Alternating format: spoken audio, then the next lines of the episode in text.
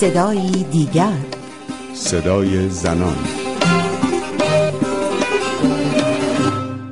به پادکست صدایی دیگر خوش اومدید. قراره توی این ده دقیقه نگاهی کنیم به زنان و مسائلشون. من رویا کریمی مجد به شما خوش آمد میگم. خب بیایید همین خبرهای یک هفته گذشته رو ببینیم و کنار هم بچینیم تا تصویری کامل از زنجیره برنامه ریزی ها و قانونگذاری ها در جمهوری اسلامی که زنان ایران رو تحقیر کرده و عقب نشونده در برابر چشمانمون شکل بگیره.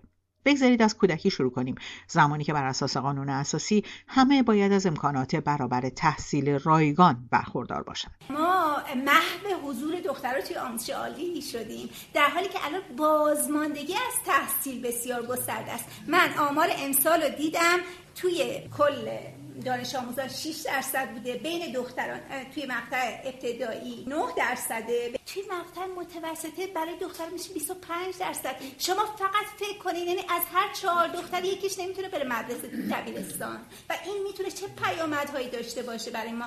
مادران ما وقتی می‌خواستن مدرسه بسازن می‌خواستن برای دختر دسترسی داشته باشن به مدرسه. توی همه جای جهان این آموزش رایگان و در دسترس برای همه و حتی اجباری به این معنیه که تو آموزش عمومی به بچه ها بده. حالا آموزش عالی ممکنه بره ممکنه نره. خیلی ها اتفاقا نقد دارن به این توده شدن آموزش عالی و فکر می‌کنن که اصلا چرا باید همه برن دانشگاه؟ ولی اینو ما در واقع داریم از دست میدیم و این چیزی که من آمارا رو نگاه کردم سرمایه گذاری کشورمون توی آموزش عمومی 62 تا 65 درصده. در حالی که میانگین کشور او که 90 درصده توی اروپا 92 درصده. این سخنان رو خدیجه کشاورز جامعه شناس در جلسه آینده حیات اجتماعی زنان در ایران مطرح کرده که در مؤسسه رحمان در تهران برگزار شده.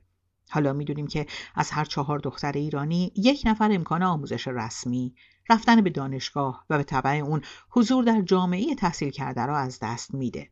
اما این به اون معنا نیستش که سه دختر باقی مونده به این موارد دست پیدا می‌کنن چون کودک همسری در کمین برخی از اونها نشسته. احمد بخارایی جامعه شناس ساکن ایران گفته که بر اساس آمار در یک سال شاهد بیش از 100 هزار مورد کودک همسری بودیم. ایران یکی از معدود کشورهاییه که قانون خانواده رسما ازدواج دختران کوچکتر از 15 سال رو مجاز می‌دونه. حداقل سن قانونی ازدواج برای دختران 13 ساله. اما با موافقت پدر و به شرط مسلحت با تشخیص دادگاه ساله میشه با دختران کوچکتر از 13 سال هم ازدواج کرد. اما با توجه به قوانین حاکم در جمهوری اسلامی ازدواج می‌تونه آغاز چرخه ای از بحرانهای اجتماعی و فردی برای زنان باشه. بر اساس آمار سازمان ثبت احوال ایران از آغاز سال 1402 یعنی توی همین هشت ماه گذشته دست کم 800 مادر زیر 14 سال در ایران زایمان منجر به تولد داشتن. آمار سخت جنین عمدی یا غیر عمدی زنان رو می‌دونیم که هیچ جا ثبت نمیشه. بر اساس آمار سالانه در دهه اخیر بیش از 15 هزار دختر زیر 15 سال در ایران فرزندی به دنیا آوردند. گفته شده که یک سوم این زایمان ها در سیستان و بلوچستان بوده که کمترین دسترسی زنان به خدمات بهداشتی رو داره. اما زایمان زیر 18 سال تنها مسئله دختران ایرانی نیست.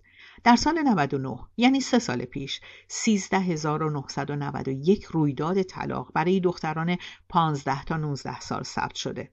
تصور کنین. دختری کمتر از 18 سالی که هنوز نمی‌تونه حساب بانکی داشته باشه و رانندگی کنه. اما با بچه‌ای در بغل باید به فکر تأمین زندگی خودش و کودکش باشه. در حالی که در همین کشور و زیر همین آسمون میلیون ها دختر همسن و سالش درس می‌خونن و به آینده متفاوت فکر می‌کنن. نه اینکه حالا فکر کردن به آینده متفاوت قرار زندگی اونها رو متحول کنه و خوشبخت باشن و به آسانی به آرزوهاشون برسن. خیلی هم بستگی به این داره که آرزوشون چی باشه.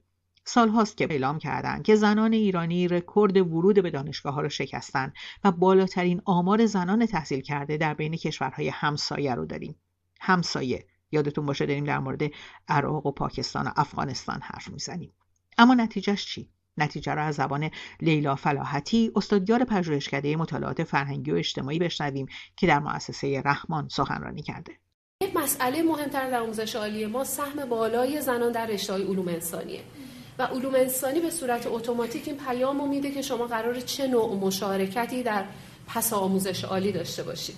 شگفت انگیزتر اینه که بسیاری از زنان ما در مقطع کارشناسی حتی اگر در رشته فنی و علوم پایه بودن در مقاطع بالاتر مهاجرت می‌کنن باز به رشته علوم انسانی. علت اصلیش انصداد در بازار کار هست. ما ظرف چهل سال گذشته گزارش نشون میده که هیچگاه مشارکت اقتصادی زنان ما از 21 درصد فراتر نرفته.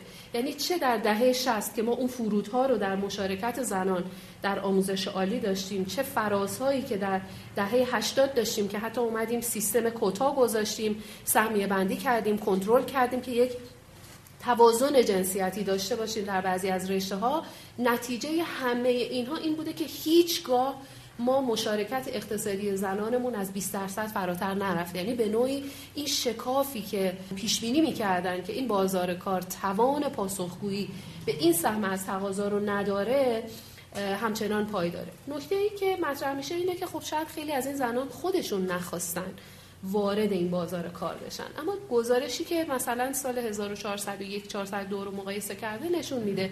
چون اگه مقایسه بین بیکاران دارای مدرک تحصیلی که اینا جمعیت بیکار فارغ التحصیلن که به نوعی جویای کار محسوب میشن. 27 تا 7 برای مردانه ولی برای زنان 69 ممیز 8 یعنی شما نسبت بیکاری زنان به شدت بالاتر از مردانه. ولی جالبتر اینه که نرخ اشتغال رو که مقایسه کنید چه چیز جالبی در میاد؟ اینه که جمعیت شاغل فارغ و تحصیل آموزش عالی برای مردان 22 نه یعنی 23 درصده برای زنان 45 و هفته. یعنی در حقیقت آموزش عالی خودش یک پنجره مشارکتی برای اقتصاد هست. یعنی زنان با مدرک تحصیلی شانس پیدا کردن شغل رو دارن ولی یه لبه تاریکی داره. یعنی مردان زیادی هم یعنی اونقدر که زنها بعد از خودشون کوالیفیکیشن نشون بدن برای اینکه وارد بازار کار بشن مردان خیلی احتیاج ندارن. بسیار خوب.